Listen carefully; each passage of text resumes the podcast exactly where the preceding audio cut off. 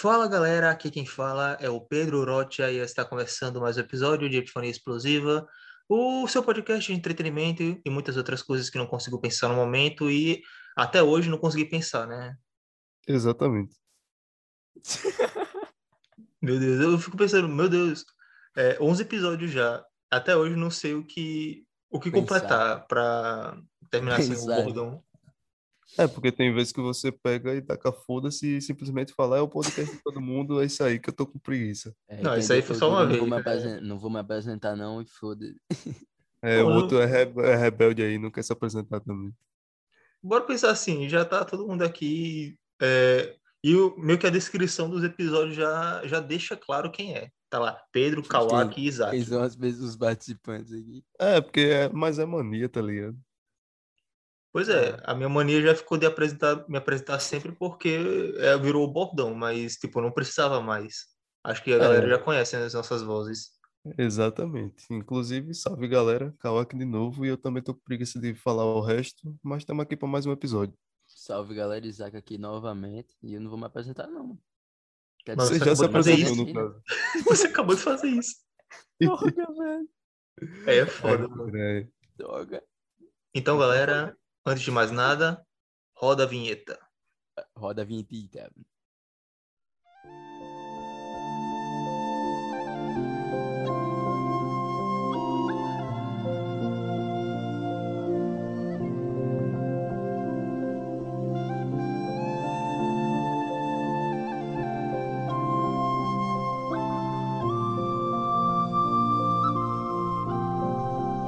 Então, galera, hoje estamos aqui para falar sobre muitas coisas interessantes e a descrição e o título já entrega tudo. Vamos falar de filmes que revolucionaram, que inovaram o cinema. Eita porra. rapaz. Toy Que Story. O que, que vocês acham, mano? Porque, tipo, o cinema é uma coisa. O cinema por si só já é revo- revolucionário demais. Sim. E ainda tiveram filmes, e ainda existem alguns filmes recentes até mesmo, né, que acabaram é, pegando tudo que já tinha de bom no cinema e transformando em melhor. O é, Senhor dos Anéis se encaixa como recentes. É, 2003 por aí, tá, dá pra relevar. Eu Melhor que, assi- Ha- eu nunca melhor que assisti Harry Potter, Anéis, Cough, velho. Cough. É, melhor não, que Harry Potter. boca. Não é. sim. Os 17 Oscars da franquia inteira comprovam isso. Cadê os Oscars de Harry Potter? Pô, não tem como competir mesmo, pô, mas o cara é um desocupado, velho, fez até língua, hum, geografia, vai, meu Deus, mas, E, mas então, pô, você disse que nunca assistiu, assiste aí e confere. não tem como, com- não, não vou assistir, é muito filme, muita, muito tempo, não, não assistirei. Mano, Beleza. mas assim, você para pra pensar. Você gosta de fantasia? Gosto, mas não vou assistir. Go- Gosta de histórias medievais? Não tente me convencer, gosto. Não, mas- calma. Gosta de histórias medievais? Gosto. Gosta de Harry Potter? Gosto. Pronto. Você automaticamente gosta de Senhor dos Anéis, porque todas as histórias de fantasia que vieram depois dele se influenciaram nele, até Harry Potter. Caraca, velho. Mas, mano, É, não, eu não não adianta, ele é fanboy, ele é fanboy, não adianta. Não, não é que eu seja fanboy, eu não tenho tempo, meu amigo, pra assistir todos os filmes. É Até diferente. eu, a- até eu que gosto também de Harry Potter, eu vejo os dois sem nenhum problema, mas tipo, na minha opinião, realmente Senhor dos Anéis é melhor, mas tem aquele negócio, né? Eu gosto dos dois da mesma forma. Claro que é melhor. O cara fez um, um, um idioma próprio pros caras, fez um mapa, tá ligado? Não tem nem como competir, velho. É, né? Mas, mano, eu admiro muito quando o pessoal, quando o escritor, ele se compromete tanto com o seu trabalho, com a sua história, que ele literalmente cria um universo, porque, tipo, é um mundo aquilo, é literalmente um mundo muito extenso, tem vários mapas de vários lugares, tem até as línguas, como você falou, né, tem... Ele criou até línguas para os elfos, né? O élfico e tal. Pois, não, pra mim esse cara é um desocupado, mas vai da visão de cada um. E um, e um gênio, né? Não, um gênio desocupado, deu nisso aí. É, então eu também sou desocupado, porque não sei se você sabe, é porque eu não falei muita coisa sobre isso também a muita gente, mas no meu livro também eu tô tentando tipo criar um dialeto para um povo lá. Só que não vai ter tanto foco, mas é, eu tô criando o básico, assim, para pelo menos ter uma noção do que posso desenvolver depois. Perfeito, vai. Rap- Rapaz, Vai você, ser o você, próximo, Próximo próximo toque. Tolkien. você parando de matar os personagens. Não, isso aí eu não posso fazer, prometer nada, não. Eu não vou assistir, não, que ele, ele é igual o Jake Rowling, pô, mata os personagens legal tudinho. Não, Não é vou, isso? Vou ler esse negócio, não. Triste fim. Sim, mano. Mas aproveitando que a gente já começou falando sobre Senhor dos Anéis, a gente já vai falar sobre ele no geral, porque esse filme, né, não só o filme, né, a trilogia em si revolucionou o cinema moderno. Foi? Sabia Sim. não? Eu- Mano, vamos pensar assim. 2000, os- o início dos anos 2000 não tinha uma tecnologia tão avançada assim, necessariamente para CGI, essas coisas de computação gráfica. E esse filme, ele conseguiu fazer uma coisa maravilhosa para a época, que até hoje é bom. Os efeitos especiais desse filme são bons até hoje. Yes. É, tem um personagem, os da, a maioria da DC, né? Caraca. tem um personagem que ele foi interpretado pelo Andy Serkis, que também fez o César de Planeta dos Macacos. Hum. Hum, qual é mesmo? O César, o personagem principal de Planeta dos Macacos. Ah, sim, Sim, sim. eu sei. Pronto, Ele, ele fez captura de movimento. Ele também fez captura de movimento de um personagem né, de Senhor dos Anéis. E é impressionante porque até hoje esse efeito é bom. Porque você olha a expressão dele, é, ele tava, ele não ficou só com a captura de movimento, porque tipo naquela época geralmente fazia uma captura de movimento e depois fazia uma animação do personagem como se ele estivesse falando e colocava uma dublagem por cima. Só que com ele eles fizeram diferente. Foi aí que começou a inovação da captura de movimento, em que o ator atua enquanto está capturando o movimento, em vez de fazer uma animação dele como se, como se ele estivesse falando. Muito Sim, foda. entendi, entendi. Mas- Realmente, aí, ó, Marvel, agradeço. Exato. Qual foi o personagem do Senhor dos Anéis que ele fez aí? Ele fez o personagem Smeagol barra Gollum, porque ele meio que tem uma dupla personalidade assim na história. Pode O crer. cara, o cara é maluco. Tipo, Mas ele é uma raça ou é humano? Ou elfo, sei lá. rapaz, ele era um hobbit. Só que ele acabou ficando meio louquinho por certos problemas aí. Ah, ficou maluco, beleza. Tudo por causa de um anel. Ele queria o anel. É, ele queria o um anel. Me deu um anel, pronto, surtou, né? Ele queria o anel do amigo dele. Caralho, os caras Complicado, são muito complicado mente, isso aqui. vocês são mano? muito mente poluída, vão se fuder. é, né? querer o anel do amiguinho.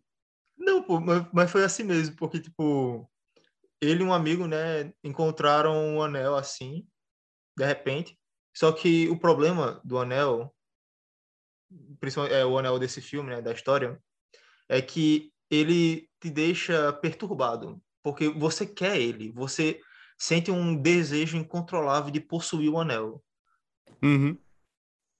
E ele ficou doido e matou o amigo para ficar com o anel. Depois foi pra puta que pariu, ficou doido, perdeu o anel. é, Aconteceu muita coisa. Ele não tem maturidade, velho. Perdeu o anel. Ma- Mas, ele ainda perdeu o anel? Perdeu, pô. Pô, Meu Deus. E no Porra, final, é, desculpa aí pelo spoiler, mas no final, né, da trilogia, ele ainda morreu junto com o anel, né? Ele se, se jogou assim, é, caiu do vulcão, é, num vulcão assim, junto com o anel, morreu com o anel, pelo menos, né? Não perdeu totalmente. deixe Cara, seu F. Na verdade, o anel é o bem mais valioso de todo homem. Caralho, pode esse homem. Não dá, não dá. Mas também o filme, ele não tem só qualidades técnicas, obviamente. Porque ele ganhou vários Oscars e, tipo, tem muitas atuações boas. O próprio é, Gandalf, que é um dos personagens principais, ele é muito bom, é um personagem muito bem desenvolvido. E até hoje muita gente conhece, tipo, se lembra dele pela atuação, pelo personagem em si e tal. Atuação muito boa, por sinal. Mas, Exatamente. pelo que eu entendi, esse anel é igual ao Horcrux no Harry Potter, né? Deixa quem ficar muito tempo com ele loucaço assim, das ideias. Parecido. Aí, aí já, já vimos a qual foi a inspiração aí da Rowling. Então, né? vale mencionar também que a franquia, né, do Senhor dos Anéis, gerando assim todos os três filmes, tem 17 Oscars.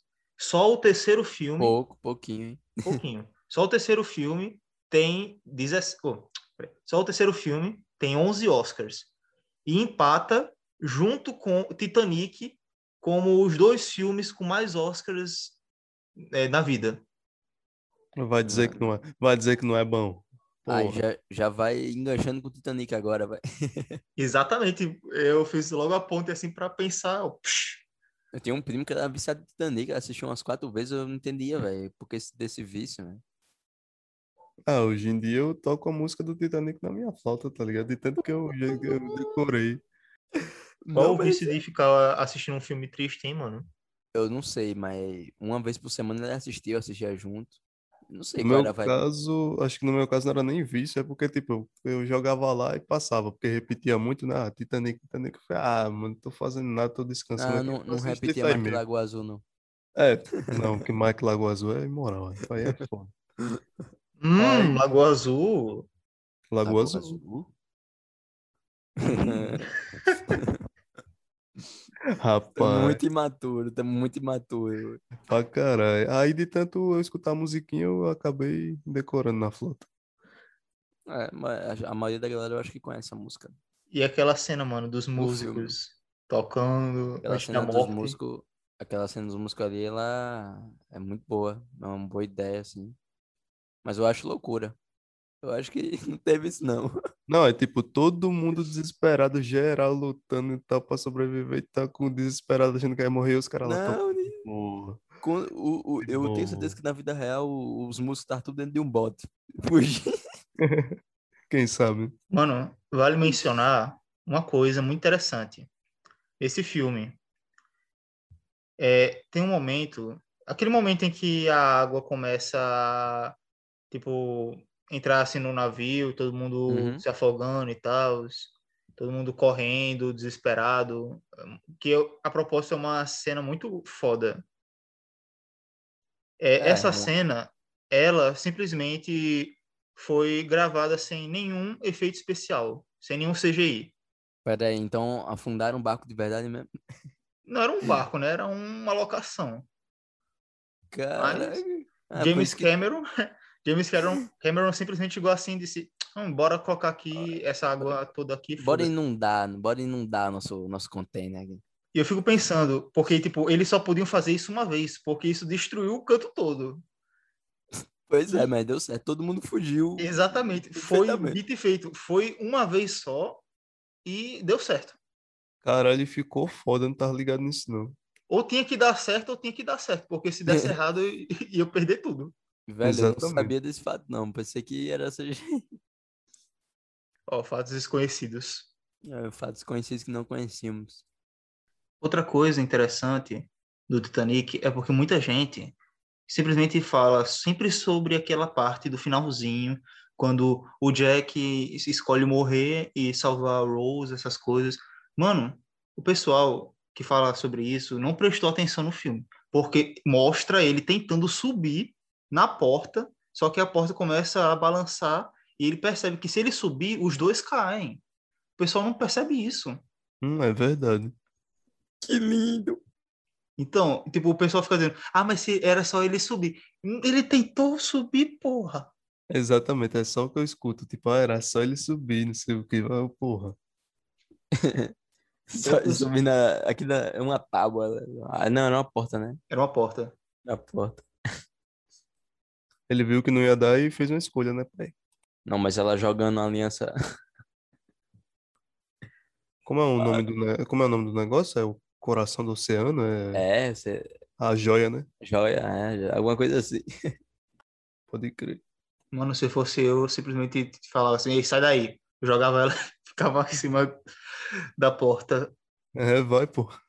Eu, pô, eu, É- Era só ter levado o anel a um joalheiro, ele tinha tirado é, as pedras preciosas e o ouro e tinha ficado só, ela ia ficar só com a carcaça, é, vendia pro cara.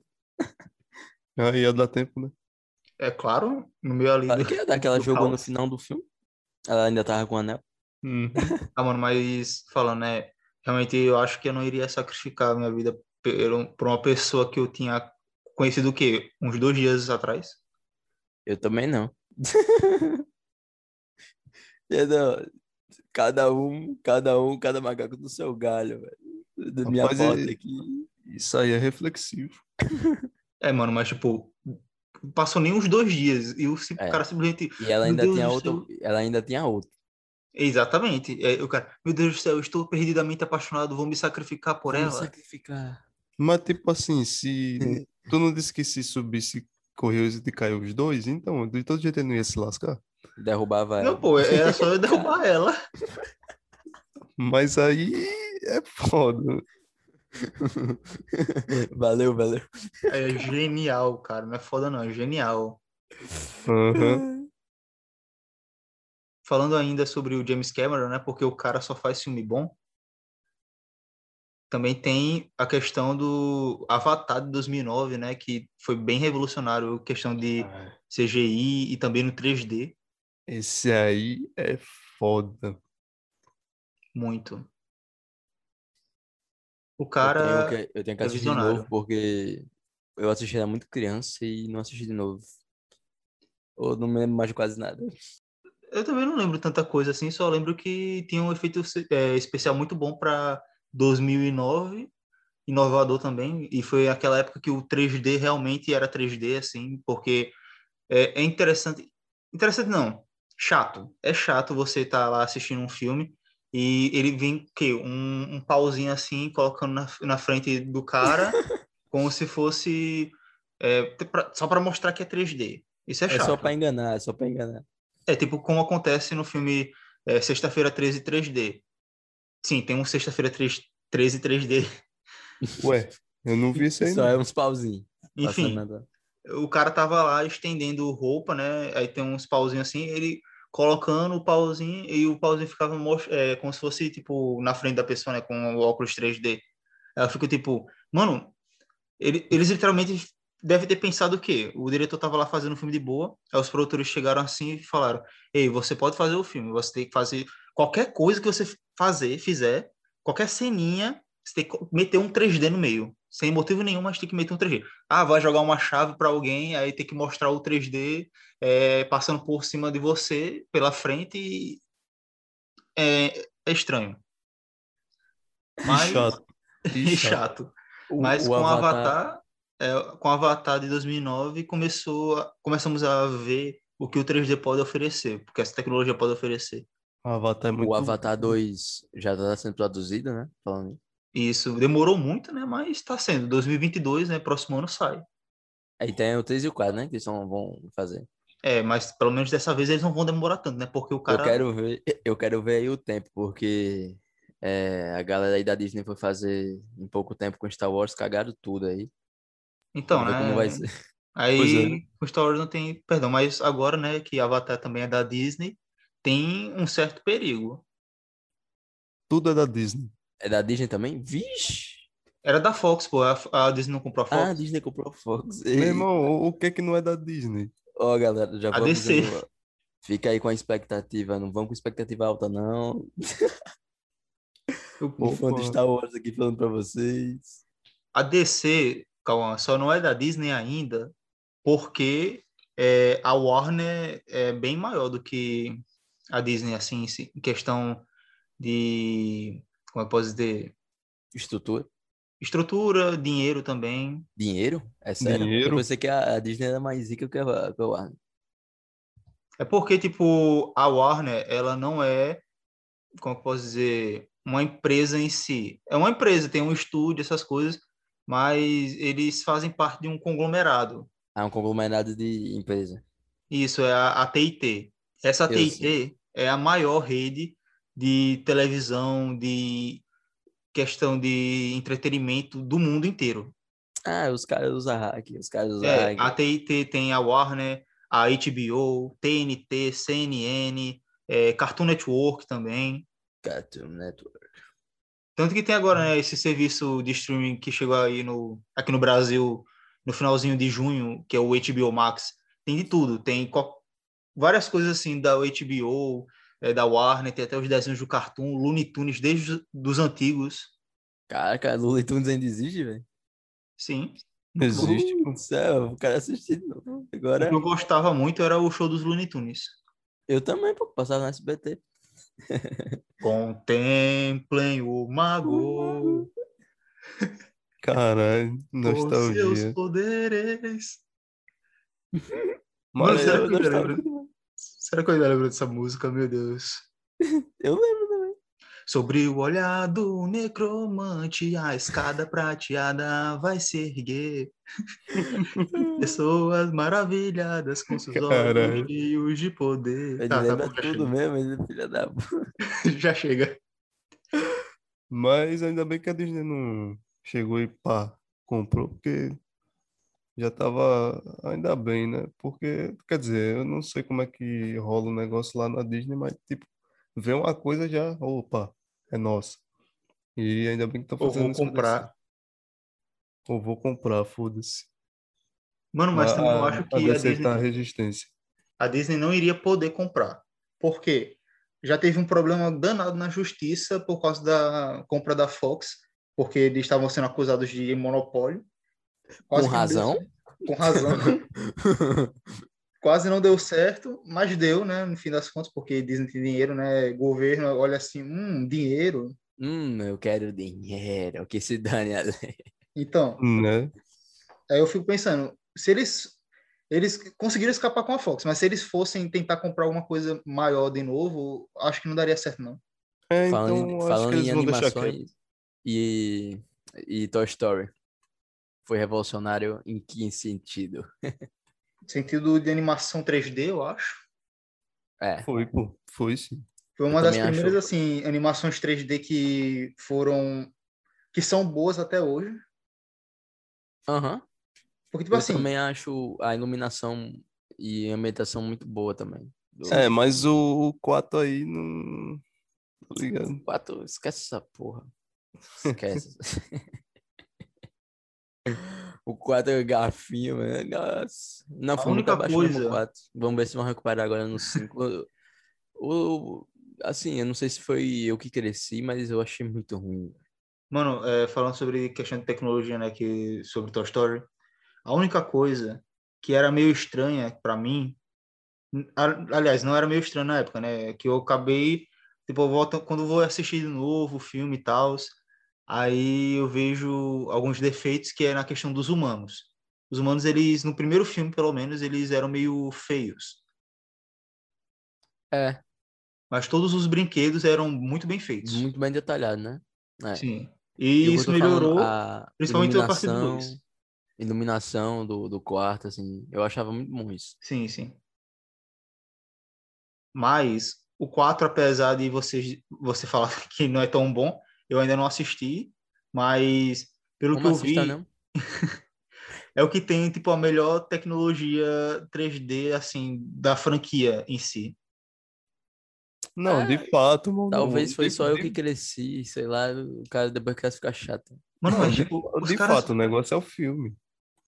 os caras pensaram muito em detalhe. Até os pelinhos de roupa, essas coisas, dos brinquedos, até nisso eles pensaram no 4, mano. Ah, é, mano.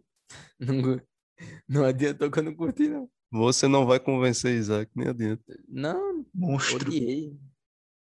De arte de garfinho aí. Ah, mas que foi revolucionário, foi. Não, é- Verdade. tá- Pedro tá dizendo aí que teve esse negócio, porque eu não presto atenção nesses detalhes mínimos, não. É, Passa batido, pô. Beleza. Em Star Wars você não percebe isso, não? Percebo porque aí já mexe com o meu emocional, já presta atenção em tudo, assim. Ah, tá. Infelizmente, eu. Nova teologia aí foi uma tormenta pra mim, velho. Pode crer. Ah, mano.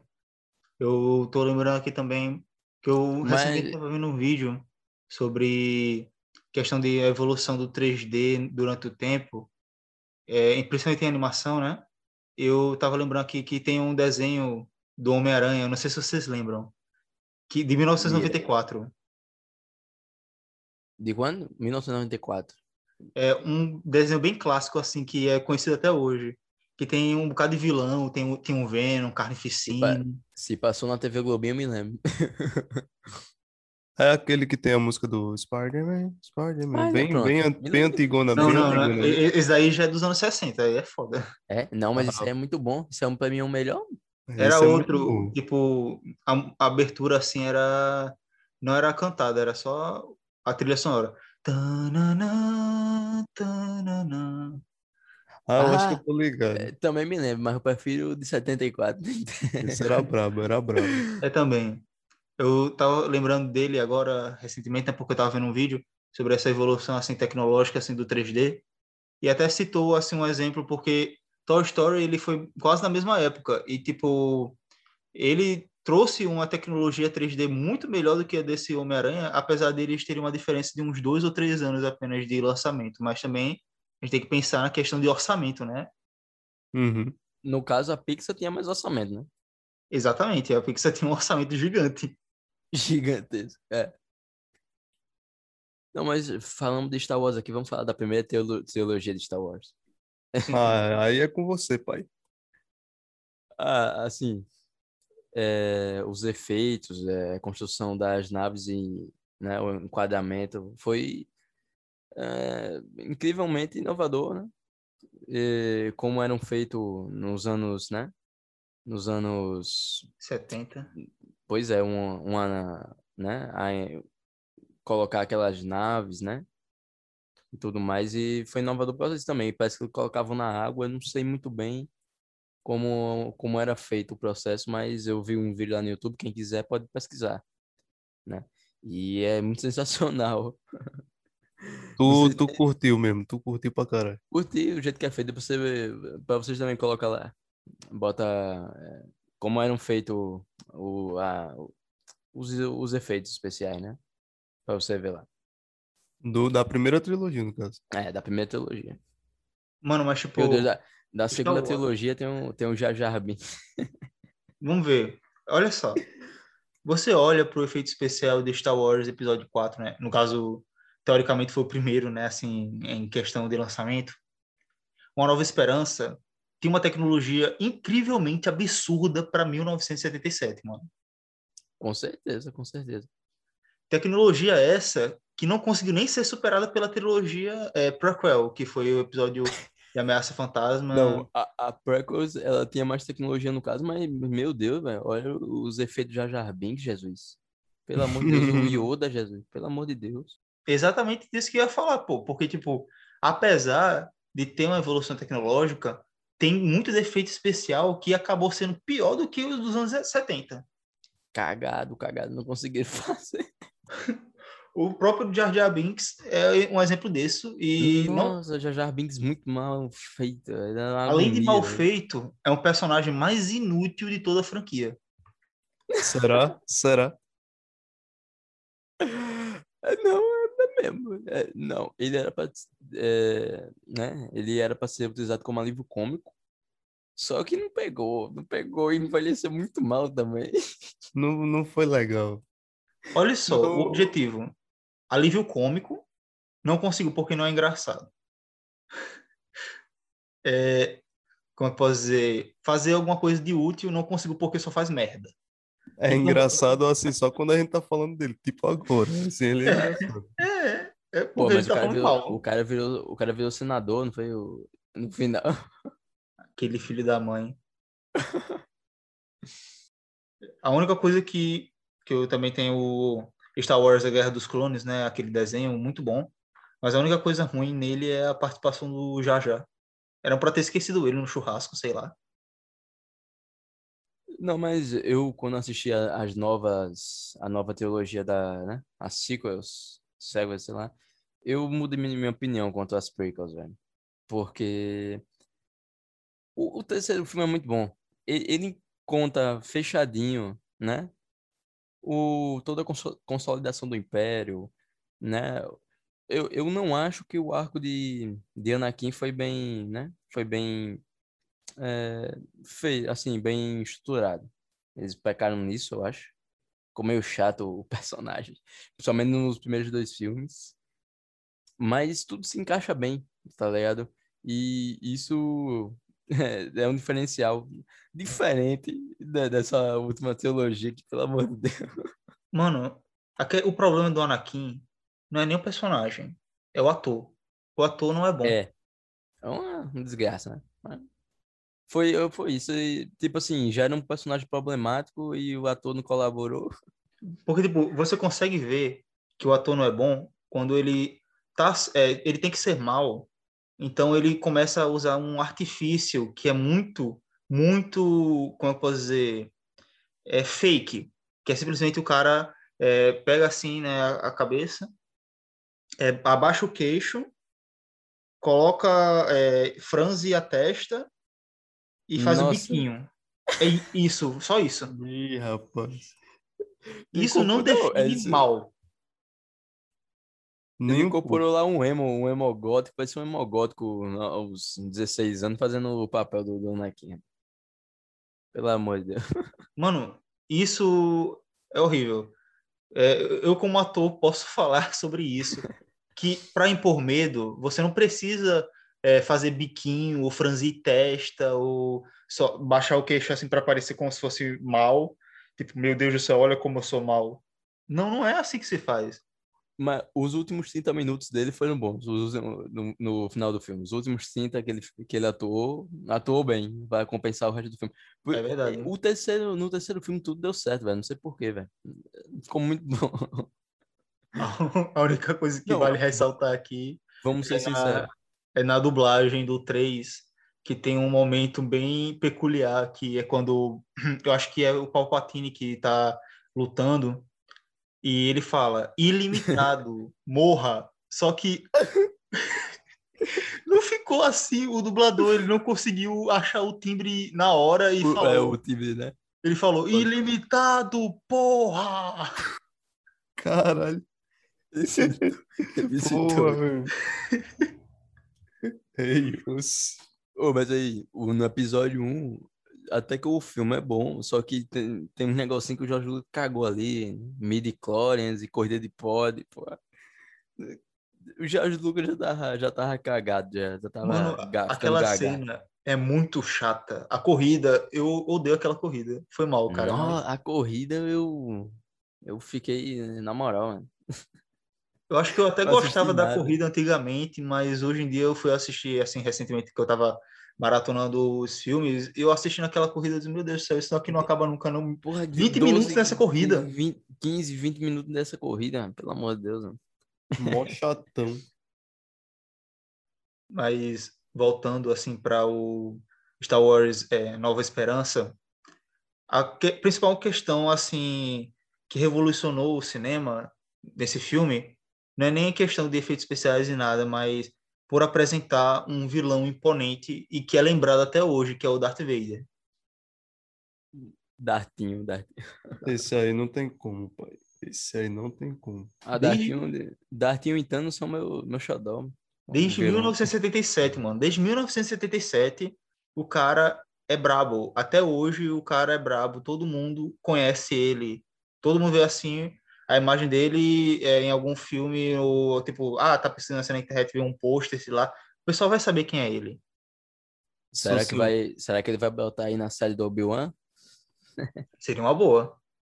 Eu acho que vai botar porque é no mesmo, né? No mesmo contexto. O, o Vader estão procurando todo Jedi pra tacar o sabre. E interessante que vai ser com o mesmo ator que fez o Obi-Wan nas prequels, né? nas prequels. É. Sus- Eu, Eu, sou eu seu gosto pai. do ator. Eu gosto do, do, do ator do Obi-Wan.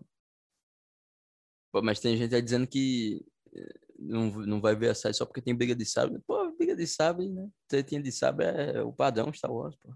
É Sim, sim, clássico. Todo mundo gosta. A única vez que não teve tanta briguinha de sabre foi em Rogue One, que só teve. Aliás, não teve, né? Só teve alguém Não usando teve. sabre, que foi o Só, Darth o- Vader. só o Vader. O Vader apareceu no final. É, mas não teve, tipo, briguinha de Não sabre sei. mesmo, né? Ele com outra pessoa. Esse Foi só filme é ele... muito bom, velho. É, só filme é foi muito matando geral. Foi a única coisa boa que. Mano, mas Cara, tipo, é a única, novo, a única coisa boa. recentemente, Não, antes, antes de Mandalorian, Mandalorian também tá bom agora. Eu Hum. gostei do- da animação, ainda tô assistindo, é The Bad Batch.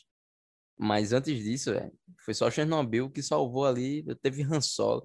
A gente fã teve que aguentar muita merda, velho. não, mano, Han Solo não, não dá, não. Nossa tanco. senhora. de- Véi, o Han Solo é um personagem que não deveria ser contado o passado dele, porque ele é, é um personagem misterioso que é legal. Quando você conta tudo da, da história, acaba perdendo a graça, tá ligado? Aí pronto, fizeram o filme do Han Solo, já, aí eu já não queria que tivesse filme dele. Foi cagado pro cinema, né? Cagado de raiva. Mano, Aí depois do filme eu não falei nem com ninguém, nem com o Uber eu dei, eu dei boa tarde. Ficou pior ainda. mano, acho que o único filme das sequências, né, que eu gosto é o 7. O 7 é muito bom até. E deixou uma grande expectativa, porque o pessoal assistiu, todo mundo gostou essas coisas e tal. Aí chegou o 8, O desabou. 8, o 8 foi o seguinte, dividiu opiniões. Eu gostei, você não gostou, teve uma galera que gostou, outra que não gostou. Mas a, a treta de, de diretor, depois do terceiro, né? Depois do segundo da nova trilogia, cagou tudo. Nossa senhora. E não, parece que perderam e, e que não estavam, não fizeram planejamento de, né? Tava, tá claro ali que eles estavam fazendo os filmes, inventando na hora mesmo e que se foda. É impressionante. Exatamente. Como- O que deveria ser o vilão principal, assim, é, o que deveria ser como se fosse o Palpatine do Vader, é, que no caso seria o Snoke dessa vez, acabou que não deu em nada, porque o bicho morreu simplesmente no não 8, deu assim, do nada. Não deu em nada, entendeu? Não deu em nada. Os caras simplesmente fica- mataram um bicho sem motivo nenhum, sem desenvolvimento nenhum. Pois é, mas aí que tá. No filme isso ficou muito bom. No filme isso ficou uma cena legal. Só que, né? Sim, o- é legal a verdade- cena, mas a longo prazo você vai percebendo que não dá certo porque você vai vendo que tá faltando alguma coisa naquela história. Exatamente, ficou se, esgo- se esgotou, né? O, né? O Skywalker não não fechou bem, né? Não, não Não. desenvolveu bem, porque não desenvolveram nisso. bem o personagem dele, que o personagem dele tinha potencial. Nem me fale do potencial. Luke, não me fale do Luke, não. Não me fale do Luke. Eu tô Não, chateado tô até hoje do, eu tô fizeram falando do com ele. sobrinho, eu tô falando do sobrinho mesmo. Não, eu sei também, mas tô- você falou Skywalker, eu lembrei do Luke, automaticamente eu fiquei tipo, não, fale não. Aquela certo, cena não. do Luke também saiu, é, tinha um, dava pra explicar, entendeu? Mas é, chegou o terceiro filme e eles não sabiam mais o que fazer, que de tanto, de tanto, né? De, de tanto cortar, não ficaram sem ideia e ficou claro ali que eles estavam inventando na hora mesmo e, e se, se lasque tudo. Ficou Hum. ruim. Resumindo. Exato. Hum, vamos inventar aqui um clone do Palpatine, foda-se. Pois é, o, e o que mais me deixou bolado foi a briga de diretores, velho. Durante o filme você vê que eles estão se xingando. Durante o filme a gente tem nada a ver com, com a treta deles dois, tá ligado?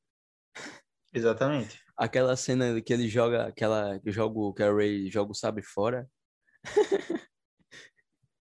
Parece, só faltava e, e vol- depois o sabre voltou, aí o Luke, você não deve jogar sua, sua arma fora. Porra, parece, só faltava passar um avião dizendo, vai se fuder, GJ. Né? Puta que pariu. Meu Deus. Mano, gente falou já sobre Titanic, é, Avatar, que também foram dirigidos pelo é, James Cameron. Também vale lembrar um grande clássico também dele, que é O Exterminador do Futuro. Fica também. Mas não dá, esse cara, esse cara é muito foda, mano. James Sim, só, Cameron- corri... só corrigindo, era. Vai tomar no cu, falta- faltava só passar uma par... um, um avião com a faixa vai se fuder Rian Johnson, né? Eu É, troquei as balas. Sim, exatamente. Estilo Matrix. Oh, Matrix também. Sim, Acabei aí, é- é- é, calma, calma lá que a gente tá aqui em Exterminador do Futuro. A gente não vai Sim, se embolar todo, não. Eu, eu tava ligado. embolado, eu tava embolado a audiência. Mano, Exterminador do Futuro é um filme perfeito e os dois primeiros são perfeitos. Depois desandou, mas tudo bem. É o problema dos anos 80 dos anos 90. O negócio dá certo, no lugar de deixar quieto, vai fazendo 20 continuações até que ficou uma merda o negócio. Sexta-feira 13, Hora do Pesadelo, Halloween. Definiu os filmes de terror e slash daquela época também. Isso a gente já falou sobre isso no episódio dos filmes de terror, mas isso sempre acaba voltando assim, porque é Pois uma é. coisa que marca. pois é. Um negócio que se estende bastante também, sei lá, tipo, Velozes e Furiosos. É que eu não Ah, sei, não. eu, Putz, não, Velozes e Furiosos. eu, Nossa não, Senhora. eu não tô acompanhando é. muito, tá ligado? Mais agora. Eu assisti os três primeiros filmes, acho que todo mundo foi assim. Depois assistiu mais dois só pra zoar. Depois ninguém aguenta mais, tá ligado? Ou fica com preguiça de, de ver o resto. Eu tava falando com o Isaac que a gente devia fazer um vídeo sobre o Velozes e Furiosos 9, só que eu lembrei que eu só assisti até o quarto. Aí eu fiquei, meu Deus, agora o que, que eu faço? Você assiste até o 9. Assiste, assiste É, eu tudo. vou ter que assistir Pega- tudo de novo. Pega um domingo ou um sábado que tá sem nada pra fazer, vá. Se eu não me engano, eu fui até o do Brasil, que eles são aqui no Brasil. Se pá. Sim, é o 5. Aqui é Brasil. Se eu não me engano, é o eu 5. me né? lembro Eu Acho que é o também, 5. Depois eu. é, Não é que eu não perdi a vontade, é porque eu vi, sei lá, mano. Eu fiquei com medo de estragar a história. Tanto filme, tanto filme. mas É, eu- né? Principalmente com um carro indo pro espaço agora no 9. Né? Mas, Não, mas isso não é tão absurdo. O, o carinha, foi o Elon Musk que mandou o carro dele pro espaço também, ou o carro vermelho? É, Ah, mano, mas o cara pilotando o carro é foda. É como eu digo aqui no podcast, me engana que eu gosto, pô, me engana que eu gosto. Me engana que eu gosto. É. Se, se fizerem botar uma, uma roupa de astronauta no, no Toreto, Mano, eu aceito. mas voltando aqui sobre o Exterminador do Futuro. Meu preferido é o 2. O 2 é muito bom.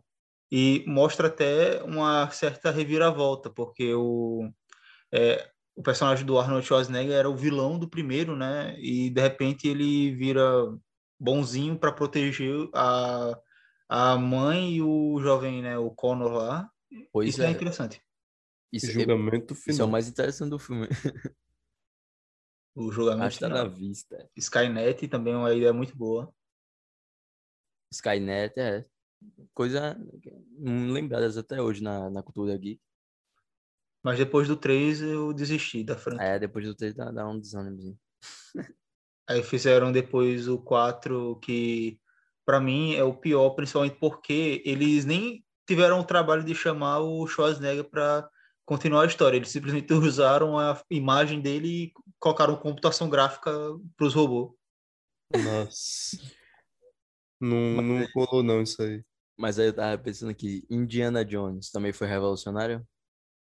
Com certeza, mano. Aventu é, aí, os filmes assim de aventura daquela época, é, Indiana Jones, James Bond, também 007, essa ah, ok que são temáticas diferentes, mas eles se conversam por questão assim de serem sobre aventura, gênero. essas coisas. É, em, questão de gênero, né? Verdade. verdade. Eu não sei porque eu nunca. Quer dizer, não é que eu não curto, é não tenho muito, sei lá, tesão, vamos dizer assim, em Indiana Jones, não, tá ligado? Eu sou, eu sou, tô, né? Fazendo história, né, porra? É padrão, eu eu gosto da estudando É, história pô, gostar de tipo, Indiana Jones, assim, acho que é o que eu menos desse aí que, tô, já, que a gente já falou, acho que é o que eu menos mais, tipo assim. Não fico preocupado com isso, todo mundo tem uma lacuna. Todo mundo tem uma lacuna. Por exemplo, eu, o Senhor dos Anéis.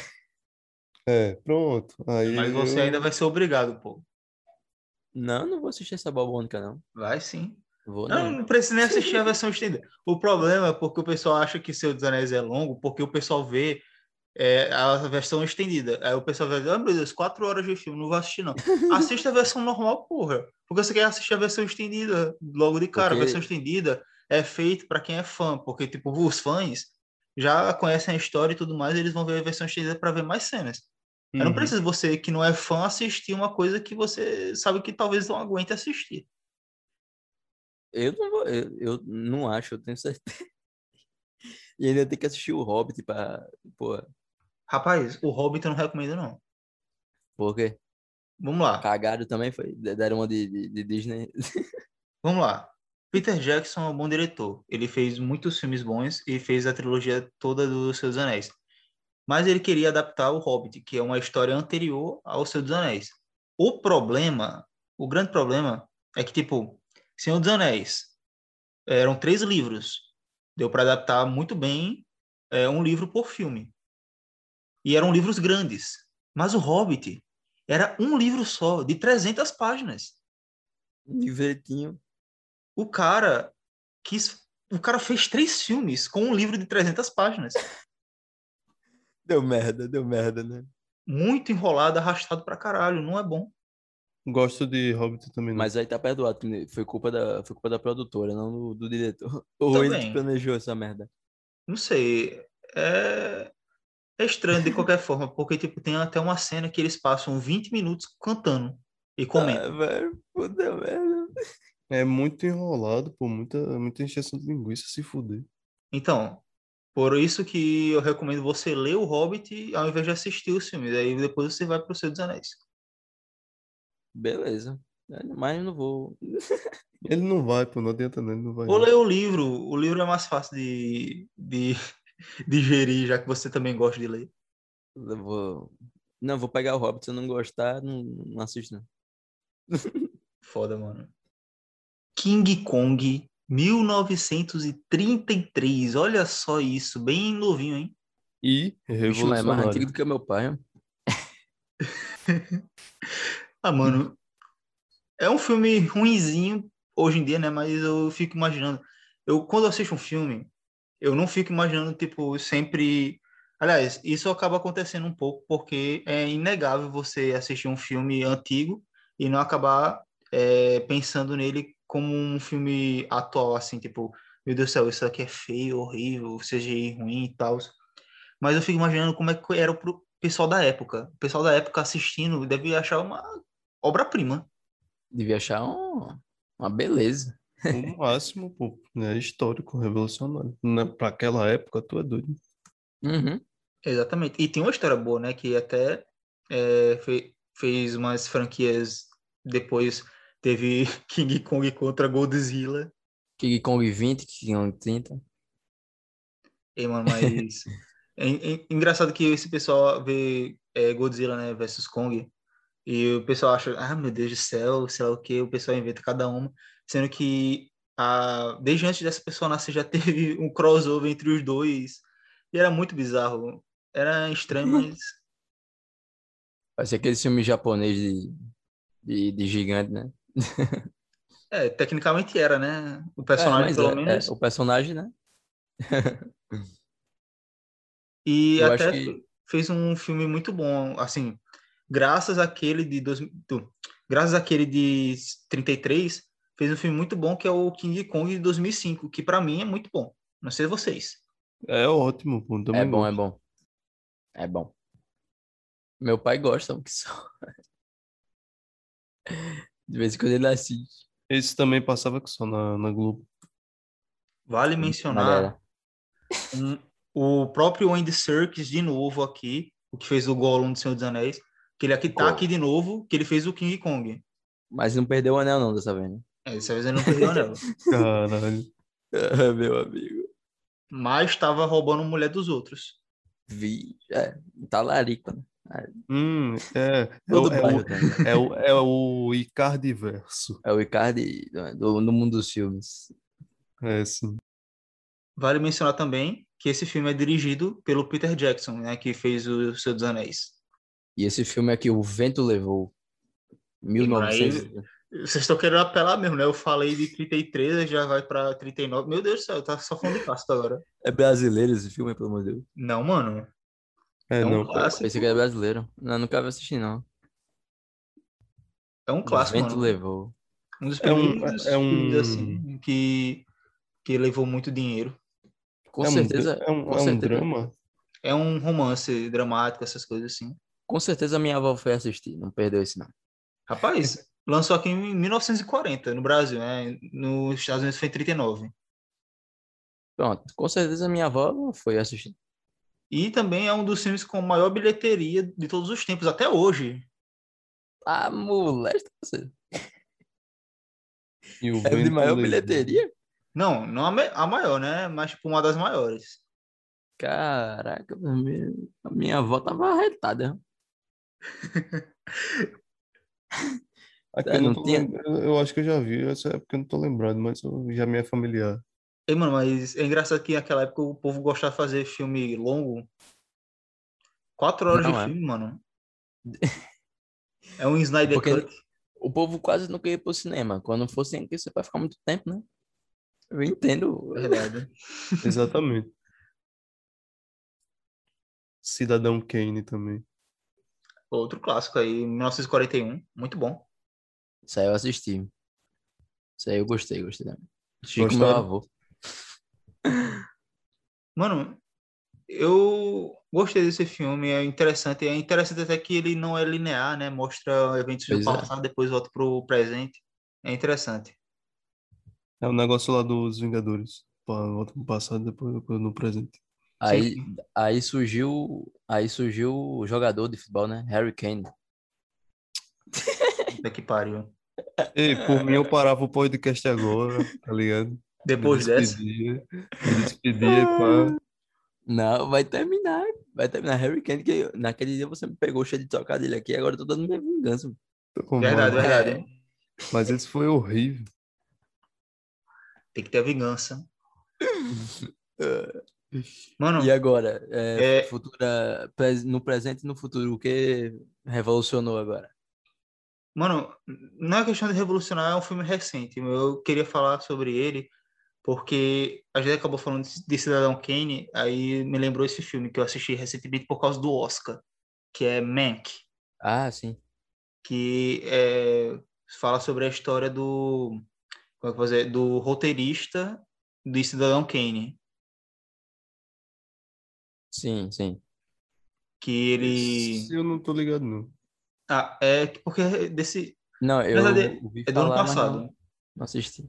É da Netflix, quem quiser ver depois, Mank. Enfim, Que boa.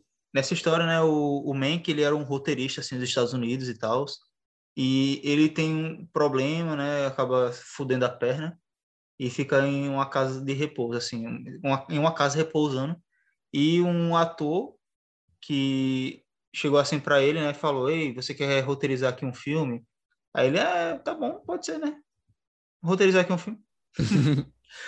E o ator, né, que chegou assim para ele para falar isso foi nada mais nada menos que o Orson Welles, que foi o ator principal assim do filme, é, Hum, de ah. Cidadão Kane, e que também dirigiu o filme e também estava no roteiro.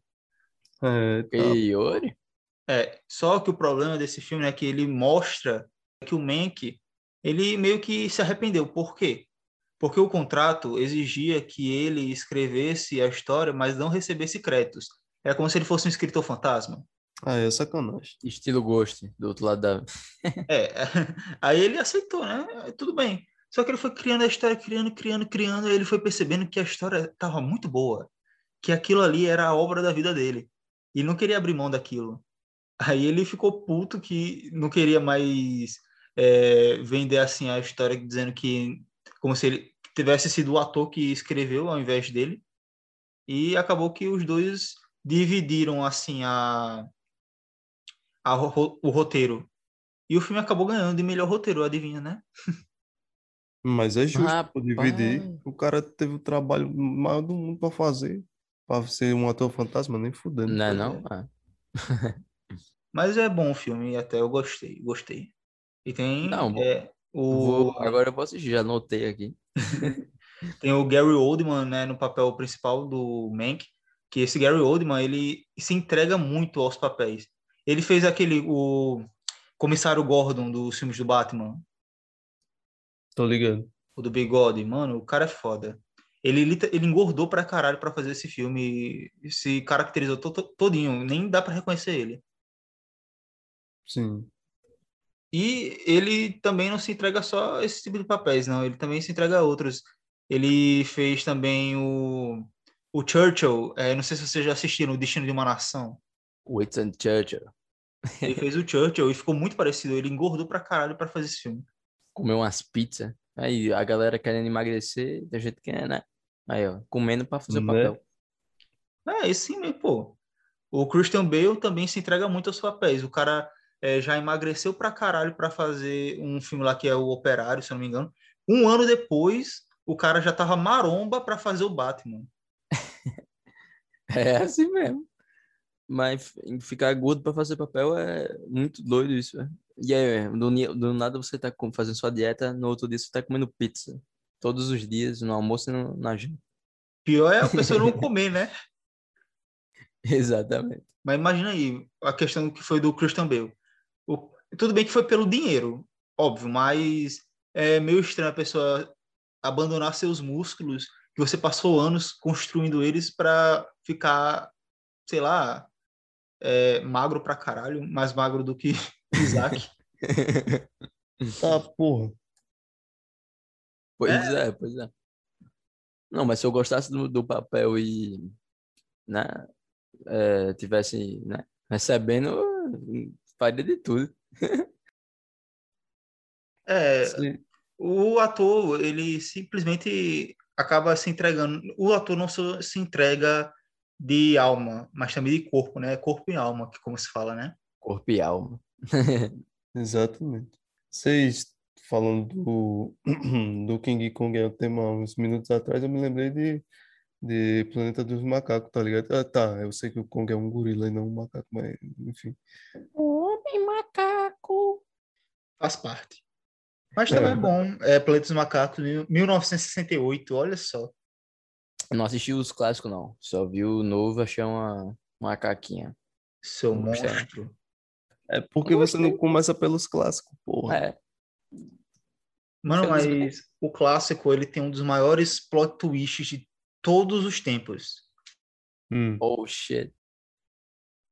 É tipo, o cara, né, acorda assim como se fosse um planeta diferente, né? E ele encontra os macaquinhos, que eles são como se fossem a organização da sociedade inteira. Eles são Uhum. inteligentes, falam também, é, tem policial macaco, um bocado de coisa. É. E, tipo, as pessoas, elas são tratadas como se fossem os macacos, assim, tipo, na nossa concepção. Ah, então ele, ele é preso. Sim. E no final, ele consegue é, chegar assim em um lugar e ele acaba descobrindo que, na verdade, ele não está em outro planeta. Ele, na verdade, Terra. sempre esteve na Terra e aquele lugar era nada mais, nada menos que Nova York. Que aparece simplesmente a Estátua da Liberdade assim no finalzinho. Eita! Toda... Ah, Caralho, esse é um plot twist. que Muito bom, moral. sinal. Mas melhor ainda quando você assistir o filme, né? Que você vai entender melhor é, o ponto onde chega a história. Sim. Caraca, os macacos tomaram conta de tudo. Não duvido isso acontecer, não, pô. Eu também não, né? mas eu acho que vai ser com os gatos aqui. Meu gato, ele, Os é, ele gatos. que manda aqui em casa, pô. É, ele que manda aqui. O, aquele filme lá, o 2021, Odisseia no Espaço, foi em 2021 mesmo ou é só o nome do filme? Não, pô, não. Aí, aí você já tá complicando, né? Claro que não. Ah, sim. Mano, é um filme muito bom. E a, a proposta ele é do mesmo ano de Plantas dos Macacos, do primeiro, é de, 1960, eh, de 1968. Caralho, o bicho é de 1968. É, É, antiguinho, né? tentaram prever como seria 2001, mas não deu muito certo, não. É, falharam igual o E Volta pro Futuro.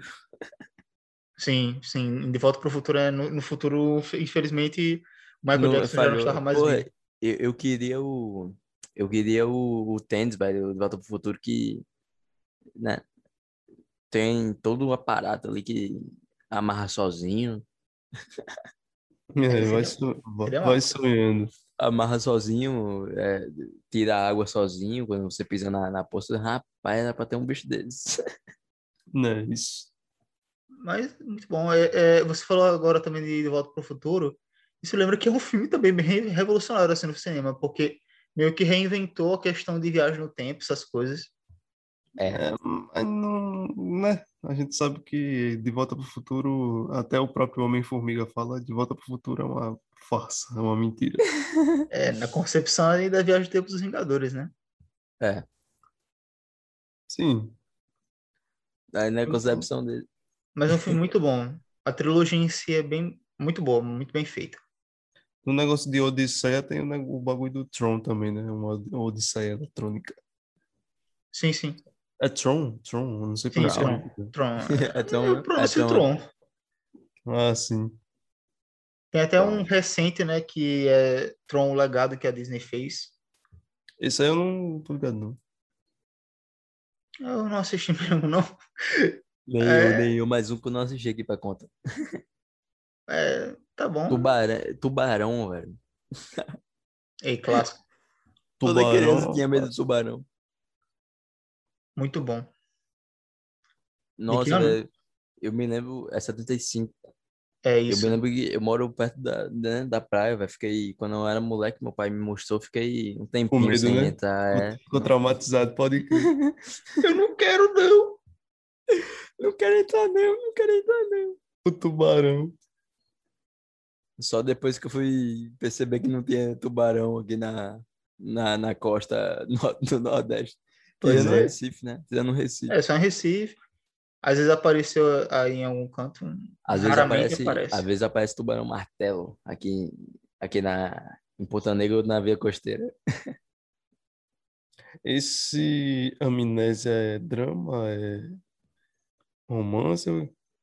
Ah, mano, amnésia é um caso muito específico. E eu gosto de falar sobre esse filme muito porque eu, eu amo esse filme.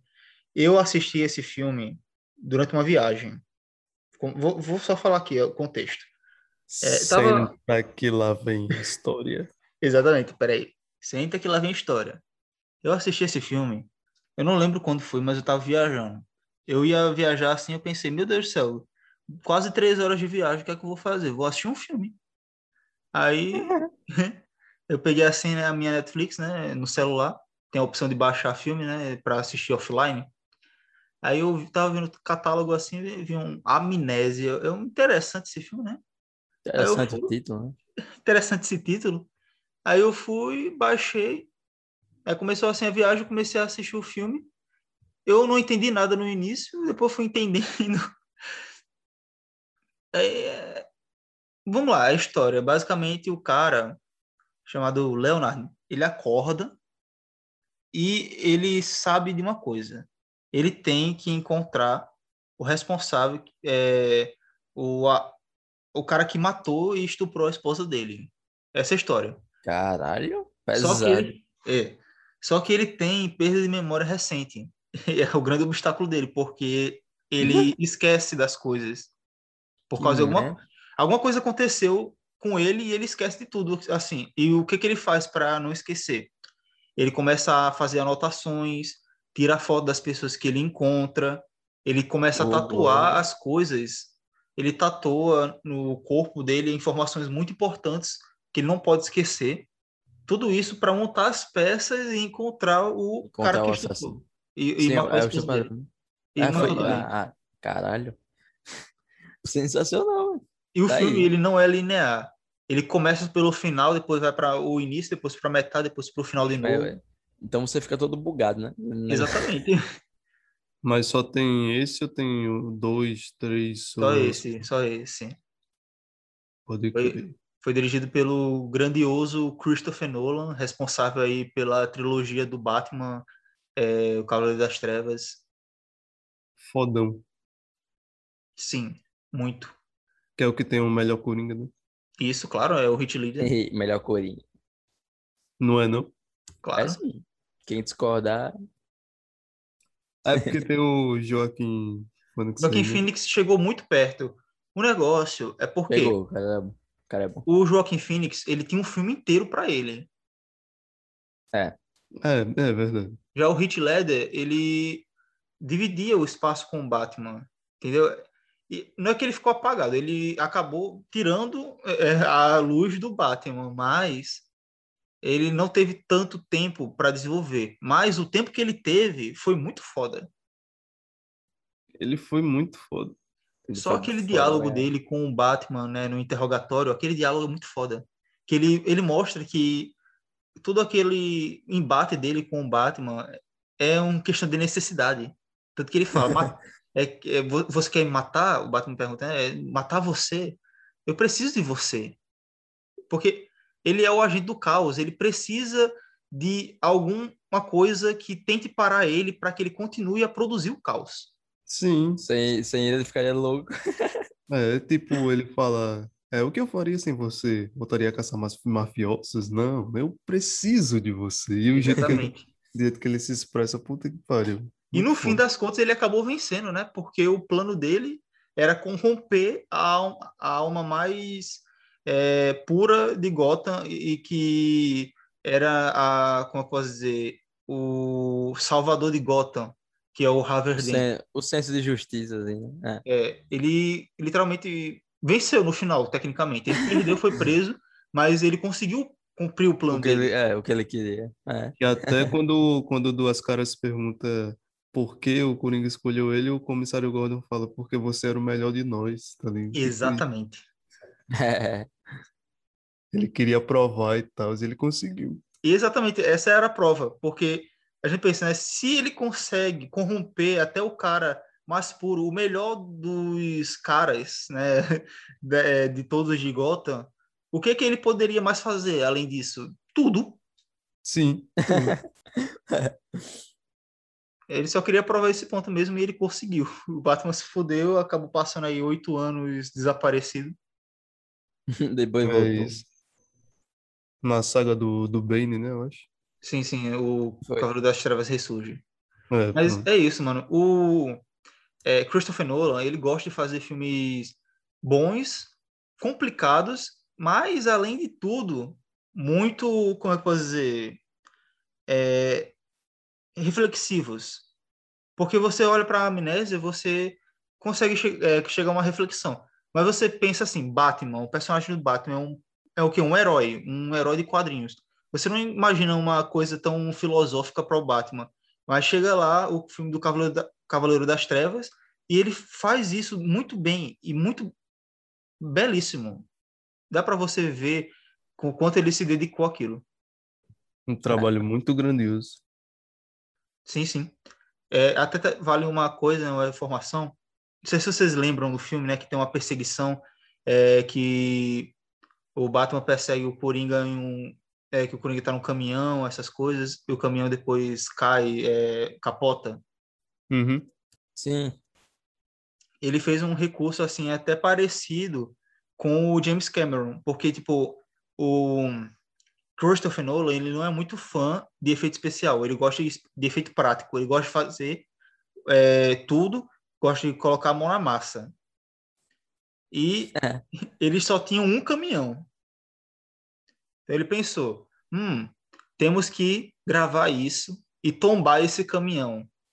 Mas se não der certo, não vai dar, não vai dar certo o resto, porque Não vai dar esse fazer caminhão. de novo. é. Gente só tem esse caminhão, não tem como trazer o caminhão de volta. Ou vai ou racha, meu irmão. Tem que ser essa oportunidade, tem que ser essa chance. Pronto. Exato. E assim como o James Cameron deu certo. Ainda bem. né? Pois é. Outro filme aí também do Christopher Nolan, é, já que a gente tá falando sobre ele, né, vale também mencionar A Origem, de 2010. Yes. Um filme bem confuso, na verdade, mas é muito interessante. Eu assisti com meu pai, mas não me lembro também mais. Tem que reassistir de novo. Leonardo DiCaprio no papel principal. Mano, é interessante, é confuso, é muito confuso, na verdade. The Inception, que não sei por que mudaram o título assim para o Brasil, mas tudo bem. Ó, a gente esqueceu de falar de um clássico revolucionário que é Jurassic Park, porra. Ei, cara, Jurassic Park, mano. Jura- Jurassic Park aí é revolucionário demais. mano. Jurassic Park.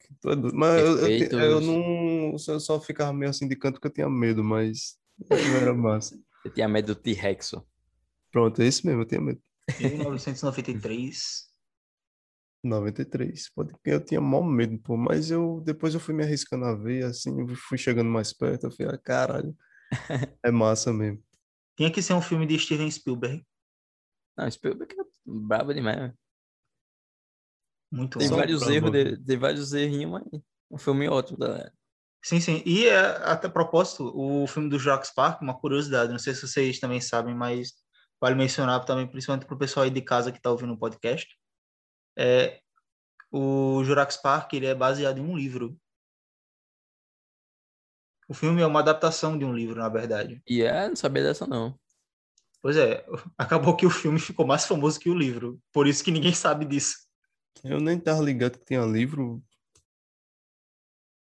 Então, pô, é exatamente esse ponto. Mas a maior polêmica é que ele fez os, di- os dinos sem, sem pena, né? Que dinossauro tem penas e ficou comprovado depois. É, mas eh, aí a questão. Naquela época ele não sabia disso, né? Ninguém sabia. Ou ele É, pô. sabia, ou ele podia saber e. Fe... É, mas eu acho que sabia não. Mas Aí eu acho que é- deve ser estranho colocar pena num dinossauro. É, tipo, assim. ia ficar parecendo umas galinhas, umas galinhas andantes, né? É, se bem que, se bem que o parente mais próximo que a gente tem hoje de dinossauro é a galinha mesmo. É, mas ia ficar uma merda, tá bom, tá bom, sem pena mesmo. É. É porque Aí, a ó. gente já se acostumou com a ideia de que os dinossauros são daquele jeito. Pois é, eu Justamente por causa desse filme. uns répteis. Aí ficou na mente popular esse negócio e todo mundo acha que é assim. Isso aí prova que o que veio primeiro foi o ovo e não a galinha. Gênio. É, Sim. ma- mas a primeira mamãe dinossauro, como é que ela... Hum? A primeira dinossauro botou. Não, não, é porque, a pergunta, é porque a pergunta é assim, pai, o que veio primeiro, o ovo ou a galinha? Você falou o ovo, tá ligado? A galinha é a parente próxima dos Não, dinossauros. a galinha veio primeiro. hoje. A galinha veio primeiro. Ah, Como mano, isso é uma discussão. É, é uma discussão interminável, pô. Isso aí não dá. Paradoxo do ovo. Não teve o bagulho do quem, quem sobrevive não é o mais forte, sim quem se adapta melhor. Aí então, aí os dinossauros foram extintos e pá. Aí foi adaptação, veio outras espécies para até chegar na galinha. Então vieram outros antes, ou seja, teve que ter um ovo antes, entendeu? Mas isso aí já é outra Epifania Cast, é Epifania Cast de biologia. Falando nisso, né? Eu até fico imaginando, porque, tipo, se não era o mais forte, se o mais adaptado, então a gente pensa que a evolução, né, nem sempre é uma coisa que vai para o melhor ou para o pior. É um- a evolução não funciona assim. A a evolução é modificação. A evolução é. aprimoramento. Aprimoramento nem sempre é uma coisa que vai deixar mais funcional, mas que Hum. seja diferente. É. Pois é. É, isso até me lembra de uma atividade que eu estava fazendo antes da faculdade, porque era sobre linguagem e como as línguas elas evoluem com o tempo. E eu estava pensando que essas línguas elas não evoluem para melhor ou mais adaptado ou questão assim, tipo, é para uma coisa mais adaptada.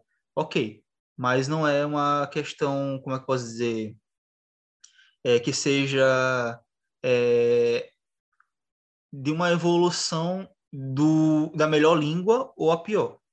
Tanto que a gente vê muitas variações. É, tem as linguagens, né, as línguas é, europeias, né, que deram origem ao latim, que deu origem ao espanhol, que deu origem ao italiano, que deu origem ao português de Portugal, e agora também deu romeno. origem ao português brasileiro. É. É interessante que, tipo, não tem uma coisa, questão evolutiva de ser é, uma coisa melhor, mas uma adaptação.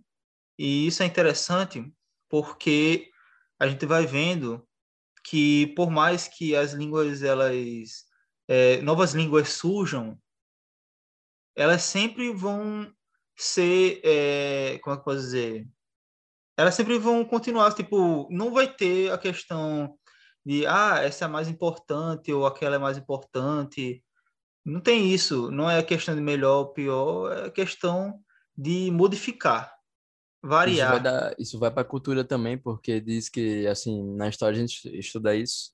Alguns historiadores, né? Alguns é, cientistas antigos falavam que determinada cultura era melhor que a outra, mas quando você vai ver, não, cultura é cultura e não existe uma cultura pior ou melhor. E só, só existe o conceito, né? É algo até metafísico. Isso. E, tipo, essa reflexão, né, me deixou muito pensativo, principalmente porque eu estava pensando sobre alguns escritos que o professor tinha passado sobre uma história da linguagem, essas coisas, falando sobre o sânscrito. Não sei se vocês sabem, né, que era questão da Índia antiga, antes de Cristo, essas coisas, que tinha um- Aham. o sânscrito que era um fenômeno religioso, basicamente, essa escritura. E ninguém queria mexer nisso, porque eles consideravam algo sagrado. Aí chegou um cara, né, que era o Panini, e outros gramáticos hindus que é, mexeram lá no sânscrito, e acabou evoluindo a linguagem indiana. Só que isso não significa que o, o como é que eu vou dizer?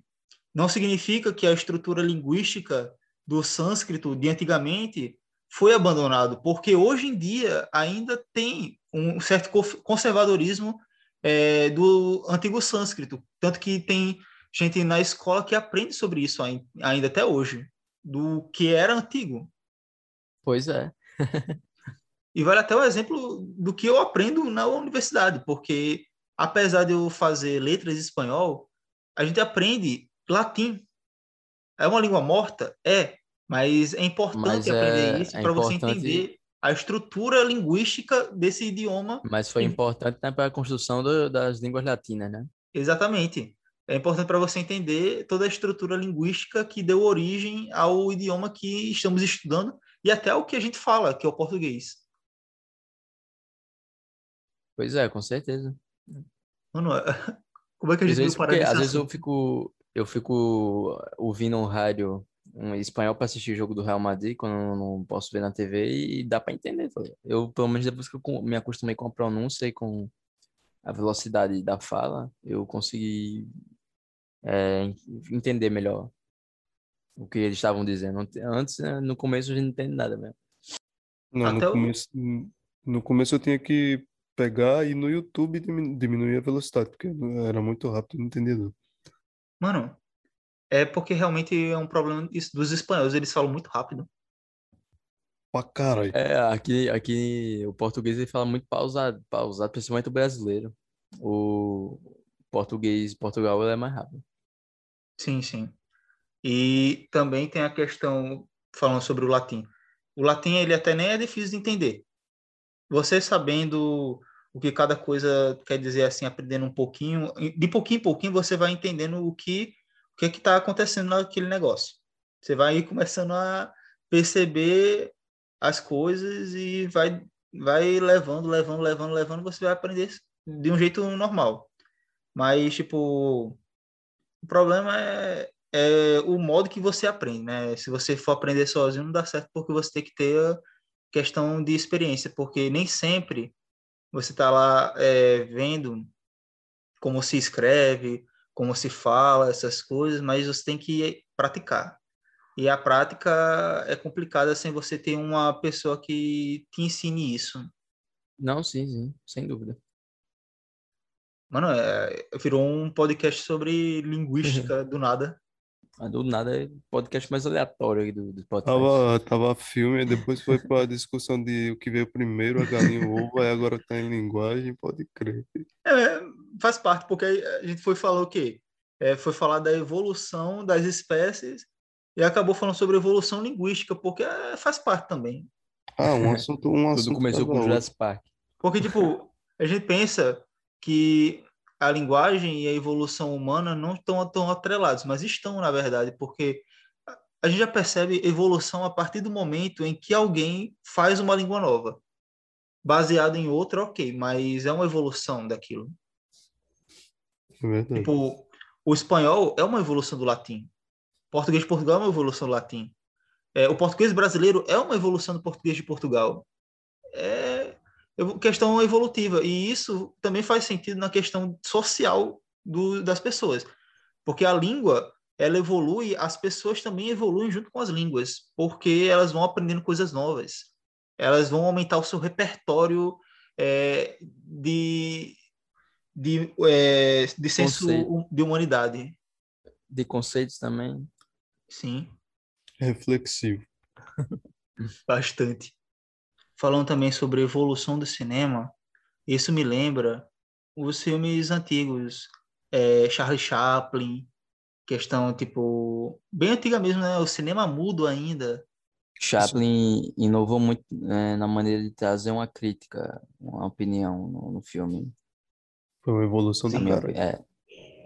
Muito, mano. Tempos Modernos é um filme muito bom. Tempos Modernos. E quem Alguém aqui já assistiu o filme Tempos Modernos, assim, sei lá, numa aula de filosofia? Rapaz, eu, eu cheguei a eu assistir já vi trechos, isso, trechos na aula de filosofia Sim, mas é, o filme todo não. É engraçado que, tipo, parece que é um padrão para os professores de filosofia. Mas se É. bem que o, a, a crítica leva muito nas aulas de filosofia a isso. Exatamente. É, Chaplin também fez um filme muito bom que é O Grande Ditador, que ele critica os nazistas em plena Segunda Guerra Mundial. Tipo, foda-se, vou fazer a crítica aqui, tchau. Corajoso. É. Mas na época ele morava nos Estados Unidos, não?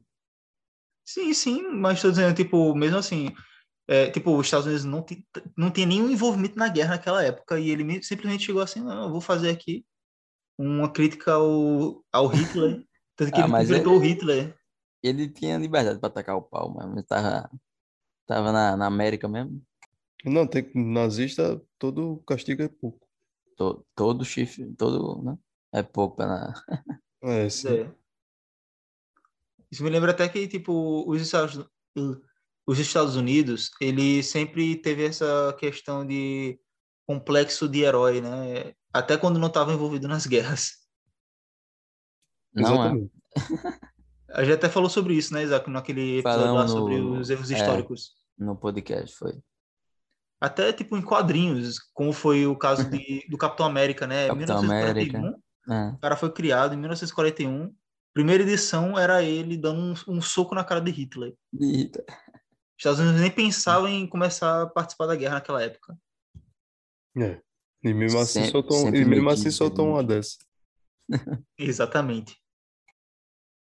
E falando em heróis, né, com o Capitão América, a gente vai falar sobre a Marvel, porque, A É. Marvel. exato, É que a gente, a gente já falou sobre, a gente já falou sobre a DC um pouquinho, né?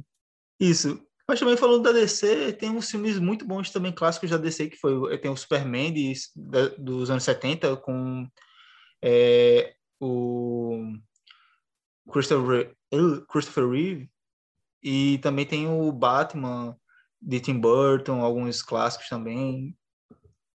Exato. O A Jack Nicholson como Justiça Coringa. agora. A nova Liga da Justiça. É, também é bom. O Snyder Cut. Mais ou menos. É, quatro Pedro- horas também é Pedro complicado. Babo Ovo de Snyder Cut. Você também E- gostou, seu corno. Eu gostei, Olha mas não achei melhor que, o- que a Marvel, não. Olha, melhor que Ultimato eu achei, mas melhor que Guerra Infinita não, porque Guerra Infinita pra mim é, é um- uma obra-prima. Ultimato eu não gosto tanto. Eu, Eu gosto. só- o que eu gosto de Ultimato é o final. Eu gosto de tudo no Ultimato. Ah, mano, tem umas coisas que não dá pra perdoar, mas falando da Marvel, vamos falar, né, de como eles conseguiram reinventar os super-heróis no início dos anos 2000 com o X-Men. Primeiro filme dos X-Men, né, 2000. Popularizou, assim, os super-heróis novamente, porque a Marvel estava meio falida naquela época. E a DC saturou o mercado. Sim, também. E, e a DC saturou o mercado só com o filme de Batman e Superman, porque era só isso que tinha. Era. Tinha tanta história, tanto super-herói bom, eles simplesmente, ah, vamos fazer filme do Vamos Batman. fazer do Batman e Superman. Preguiça. Pois é. Aí em 2002 chegou Homem-Aranha, né, de Sam Raimi, com o Tobey Maguire, muito bom também. Tobias Maguire. Muito bom. Não, é. Curiosidade Depois, é- aqui, um fato desconhecido. Aquela Aproveitou cena lá, também que a DC tava cagando tudo. aquela cena lá, mano, que ele pega as comidas com a bandeja. Aquela cena, por incrível que pareça, não foi CGI. Caralho. Ele teve que repetir isso 150 vezes até acertar. Puta que pariu. O bicho é embaçado. É, é aquela cena que, tipo, ele tá com os poderes, aí tem os É. reflexos. né? É, na escola. Pode crer. E também, além desse filme revolucionar né, a questão do gênero super-herói novamente e popularizar, até trouxe uma coisa meio inusitada, que a gente já falou, né? Eu e Isaac já falamos sobre isso no episódio sobre os filmes de terror. Porque esse filme, ele traz uns climas de suspense e tem algumas coisas até... Tem até jump scare no filme, né? Que é quando apare... tem uma cena que aparece o Duende Verde e tem um jump scare. Eu, a pessoa não imagina isso no filme de super-herói, mas até que funciona. É. Eu me assustei pra caralho, lembro até hoje quando a tia May, a tia May tá orando no quarto. Aí mano, essa nada... cena, essa cena, mano, putz. Do essa nada, cena é embaçada. Duende verde, pá, nada... Isso como, eu, isso, como eu falei, né, também no episódio 8, é, isso é totalmente mérito do diretor, que é o Sam Raimi, que ele já vem de filmes de terror, né? Muito foda, pô. E preparem-se aí que provavelmente né, é, esse clima meio terror dele vai voltar em Doutor Estranho 2, porque ele vai ser o diretor do filme. Oh, lá, lá. Opa! Ansioso. Também. E falando assim, agora indo para um pouco mais dos tempos mais atuais, o início do MCU com o Homem de Ferro, que popularizou totalmente a Marvel. A Marvel voltou aos trilhos depois de quase falir e ter que se vender para a Fox e para a Sony. Conseguiu assim é, voltar às estruturas. Aí teve um momento Milagrosamente. Teve um momento de Ferro 2, um de Ferro 3. Teve, é. Aí foi, foi, foi, foi Vingadores. Aí o Vingadores Olha, foi, foi o. Eu adorava, eu adorava Homem de Ferro 1, velho. Até hoje é um filme muito bom. É. E ele tem até uma certa crítica, né? É a questão do terrorismo. É, pois é, tem, tem várias críticas sociais, né? A, azar, o comércio de arma. Né? Exatamente. Aí quando chegou os Vingadores, papai. Paradoxo bélico. É muito louco isso. Quando chegou os Vingadores, aí a Marvel recuperou-se. Recuperou-se de vez. Totalmente. e, mano, é interessante que, tipo, apesar dos filmes serem mais pro, pro, para o público infantil, né? Tem até umas certas críticas em alguns filmes, né? Como em Homem de Ferro 1 e 2, tem também crítica em Capitão América é, Soldado Invernal, que sobre a corrupção do governo, essas coisas. Uhum. Em Guerra Civil também, sobre o controle do, é, sobre o controle dos super-humanos, que dá para perceber assim, uma relação com questão de refugiados, essas coisas. a guerra, é. É, guerra Civil de que ano mesmo? 2016. 2016, pode crer. Parece que foi ontem, né? Caraca. Não é isso, é. pô. Tá, tá lembrando aqui da cena que. Desse daí que a guerra se olha no espelho, aí a guerra civil. Puta que pariu. Tu tá doido pra eu simplesmente fechar Vamos terminar, aqui vamos terminar aqui. Vamos terminar. Tu tá doido pra eu fechar tudo aqui e ir embora, né, cara? Rapaz. Só uma piada. Meu Deus, velho. O que é isso? Mano, essas críticas aí da Marvel estão cada vez mais presentes, principalmente agora, porque eles estão tendo uma liberdade maior para é, explorar essas coisas, principalmente com as séries, como a série do Falcão e o Soldado Invernal, que fala muito sobre isso, sobre as questões é, de refugiados, essas coisas, imigrantes. Sim. E essa série até fala, né, como o mundo é, lidou com o sumiço de metade do planeta e de repente o reaparecimento dessas pessoas cinco anos depois. Do nada. É tipo o pessoal que tinha as suas casas chegou assim em casa, não tinha mais a casa. Então, tinha outra pessoa morando lá. Aí ficou Mas... tipo, caralho, e agora o que eu faço? Fala só tem a questão do. Da minha casa.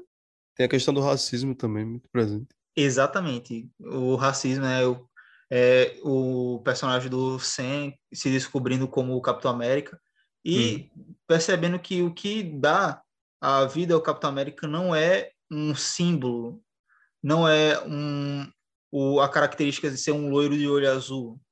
É o ideal. de proteger, o ideal de proteger é, as pessoas e de fazer o bem. Mas é isso mesmo. É isso mesmo. E até né, ele fala no último episódio, quando ele assume mesmo o manto do Capitão América, ele fala que muitas pessoas vão odiar ele por isso. Mas ele não tá nem aí, porque ele está fazendo o trabalho dele. Pois é. Brabíssimo. Mas é isso, mano. A Marvel realmente revolucionou o cinema, tanto que é, chegou aí com grandes bilheterias, como né, nos Vingadores Ultimato, é, Guerra, Civil, oh, Guerra Infinita. Gigantescas bilheterias, né, cara? Cada um é maior que a outra. É superação ano É, após é. ano, né? Ultrapassou o Avatar? Então, pô, tava ultrapassando o Avatar, aí a Marvel relançou o filme, né, só pra ultrapassar, é, ultrapassou. Aí o James Cameron, né, chegou assim e disse, não, não vou deixar eles ultrapassarem, não. Aí foi e relançou o Avatar de novo. Relançou a Avatar. Não, não vai rolar, Pra, não. pra superar rolar, de não. novo. Será? Rapaz.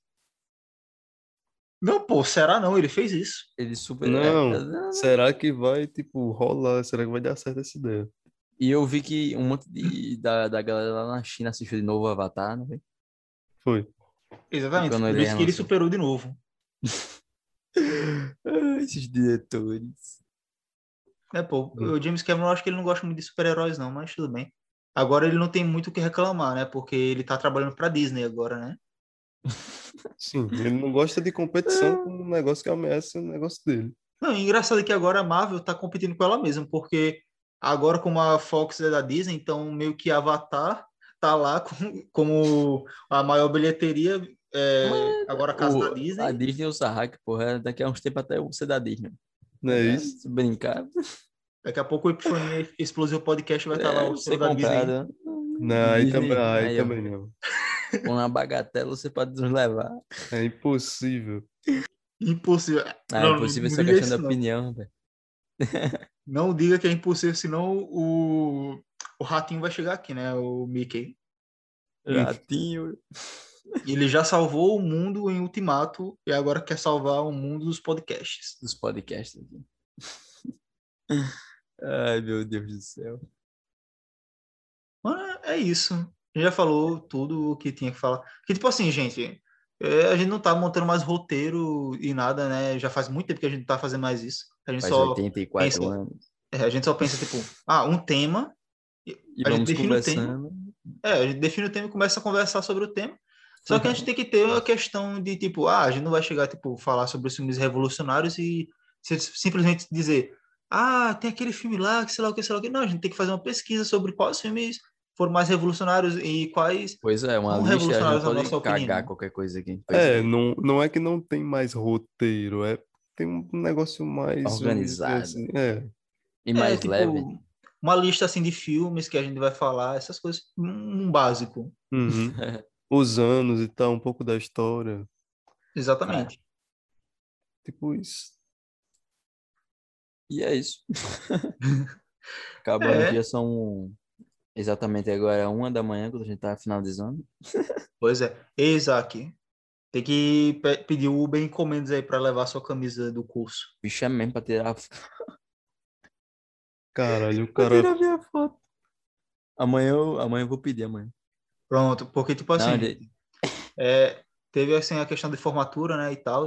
Só que Isaac não foi, né? Aí deixaram a camisa dele comigo, né? Que é a camisa do curso de aquicultura e até uma taça com o nome dele. Eu, Opa, eu vou, vou pedir. Ele vai pedir um, um Uber encomendas para levar a eu vou camisa e a pedir, eu vou pedir um moto encomendas. É, já que a gente não tá ainda, né, com os podcasts presenciais, vai ter que ser assim mesmo. Ah, mano, mas pior que o dele ainda tá suave. O meu foi que eu fui, recebi a camisa, mas esqueci na bolsa de um colega meu. Aí fudeu, né? Então, né, pô, é foda. Mas ele disse que vai ver se tem, se manda pelo correio. Aí eu fiz, ah, é, E, mano, do jeito do jeito que os Correios é, né? Não duvido nada ir para Curitiba. Não, aí é 80 foda. Mesmo nem que eu vá lá pegar, mas eu, eu pego minha camisa de volta. Tá com uma porra, não. Você vê que não é tão longe, né? A cidade. Ah, não, pô. Curitiba não é longe, não. Não, pô, a cidade do cara. Sim, ah, não, é não. Mas se for, mas se for pra Curitiba, tu acha que eu não vou, não, lá? Mas eu Ah, acho que como é, é estadual, então acho que não passa por Curitiba não, já vem direto pra cá, eu acho. Não, não tá com uma porra, não. Não, não tá com uma porra, não. E o filme, mano? O filme aí que vocês estavam é, comentando aí, o pessoal tudo no, nos stories do Instagram enchendo meu saco falando sobre o filme. Ei, quando é que lança o filme? Ei, e o filme, cara? Esse filme é o sobre filme? o quê? Sim, Rapaz, encerre falando sobre o filme aí. não, e eu gostei das imagens lá, dos cortezinhos. Sim, sim, Gostei, que né? é que tipo o diretor ele disponibilizou a gente pra gente compartilhar assim nos stories, essas coisas, é, algumas Hum. imagens de, de alguns trechos do filme, tipo imagens paradas, Sim. obviamente, né? Porque é interessante que a fotografia desse filme é muito boa. O, é, o diretor Daniel Riz, ele é muito bom no que Eu faz. percebi, eu percebi. E esse foi um esforço muito grande da gente, porque esse filme é a conclusão do curso do Encena, porque, tipo, no Encena, é, ao final do curso, os alunos, eles produzem um filme. Eles fazem roteiro, fazem questão de figurino, tudo. Mas Que quem dirige é o, é, quem, quem dirige é o professor. E ele é um bom diretor também. Então, é, dá muito certo. Tá, é, eu espero que esse filme seja muito bom, vai dar certo. E espero que um dia aí estejamos em festivais com esse filme. Nacionais. Vai dar certo. Professor, se o senhor estiver ouvindo isso, sabe que o senhor é incrível. E nem saiu o filme ainda, mas desde já, muito obrigado. O senhor é foda. por essa obra. Em breve aí, 2041. Vixe, mano. Peraí também. Não, pô. Não, é o título, pai. pô. Sim. É mesmo. Caralho, o bicho pensou que o filme ia ser lançado só em 2041, tá ligado? É aquele filme, é, pô, que o, o cara disse que vai lançar em 2100 e pouco, que é o filme que você nunca vai ver. Tá vendo? Não é isso? Aí falando nisso, eu, até hoje eu tenho curiosidade de saber que filme é esse, né? Eu espero que algum hacker ache o filme antes de eu morrer. É, e, e jogue na net aí pra todo mundo. Só pelo. É. Mas esse cara vai jogar só de ruim. Vai jogar só pra ganhar dinheiro. Lá pro 2030, por aí. Vou estar esperando. Espero que esteja vivo ainda, né? Vai dar certo. É tipo aquele negócio, né? O, o cara tá assistindo um anime, por exemplo, ou acompanhando uma série que é interminável. Aí você fica pensando, meu Deus do céu, será que eu vou estar vivo até o final dessa série? Tipo Star Wars. One Piece. É, Mas eu acho que o One Piece, se pá, termina. Vai não, mano, terminar... isso daqui pra 2000, 2100 termina. Caralho. Não, mas eu acho que vai terminar em breve. Eu não sei, tô com a sensação que o One Piece, tá ligado? Vai encerrar. aí. É, Já tá na hora, né? É, deve estar na metade ainda, né? Não, tá com cara não. Mas é isso, gente. Valeu aí pela cooperação novamente. Na madrugada, vitrola rolando, luz tocando um Baby King sem parar. Sinto por dentro uma força vibrando, uma... né? Eu não sei porque eu tô cantando MPB do nada, mas tudo bem. Não é isso. Tudo normal. Isso aí é a lombra, madrugal. Madrugal. Com certeza. Madrugal é, madrugal é novo. Madrugal. Aí inventei, inventei. Eu sempre inovador inventando conceitos. Com certeza. Gênio do século 40. A porra. Tá bom. É, valeu aí, mano. Isaac, pela companhia, Calma também. Valeu. Vocês são foda, mano. Obrigado por mais uma vez aqui. Tamo Obrigado à junto. audiência também. Pois é. Obrigadão. Falando nisso, né? Até eu tinha prometido semana passada, né, no episódio 10, que ia ter a Pedra do Destino, e realmente teve, né? Eu postei aí o episódio 1, tá E lá no Epifania Podcast, tava de boa lá. Vamos lá, deu o feedback, galera. É verdade. Confiram a Pedra do Destino. E é um trabalho muito foda que a gente tá fazendo.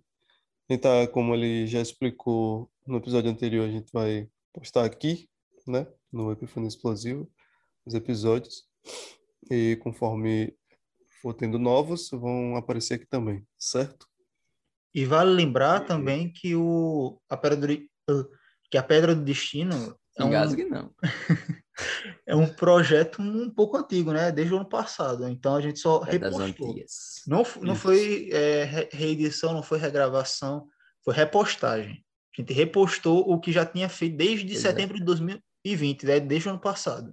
Sim, Fazer e aí é bom 84 que dá para notar a evolução de acordo com, com os novos trabalhos que vão surgindo, dá para notar a evolução do negócio. É muito foda. Exatamente, mano. Tipo assim, é um desafio. Ouvir a Pedra, a Pedra do Destino, episódio 1, e depois o audiodrama é, O que Fazemos por Amor, no episódio 9 do Epifania Explosive Podcast. Mano, você percebe a diferença total. Percebe? É, tanto nas atuações, né, na dublagem, quanto também é, na questão de qualidade do som. sim, no É. próprio episódio do, do Nexus também, do, do Parasita. Que a gente fazia no, no- no celular, pô. É bom É, ver que a gente evoluiu, Quando né, fone cara? fudido. é. Sim, evolução é importante. É, é bom a gente ver aos poucos que a gente vai evoluindo, e isso é, é muito gratificante. Gratificante, é. Sim, a galera acompanhando também, também é muito foda. Seus Exatamente. Agradeço aí a todos vocês. Em breve, mais informações, mais histórias. Sobre La E- Piedra. É isso aí, mano. Obrigadão pela oportunidade, mais uma vez aqui. Obrigadão aos telespectadores também. Vocês são foda, tamo junto. Até a próxima. Audiência ca- crescendo aí, fico muito feliz. Ficamos muito felizes de verdade. Amém. Valeu, galera. Valeu. Até a próxima. Falou. Tchau.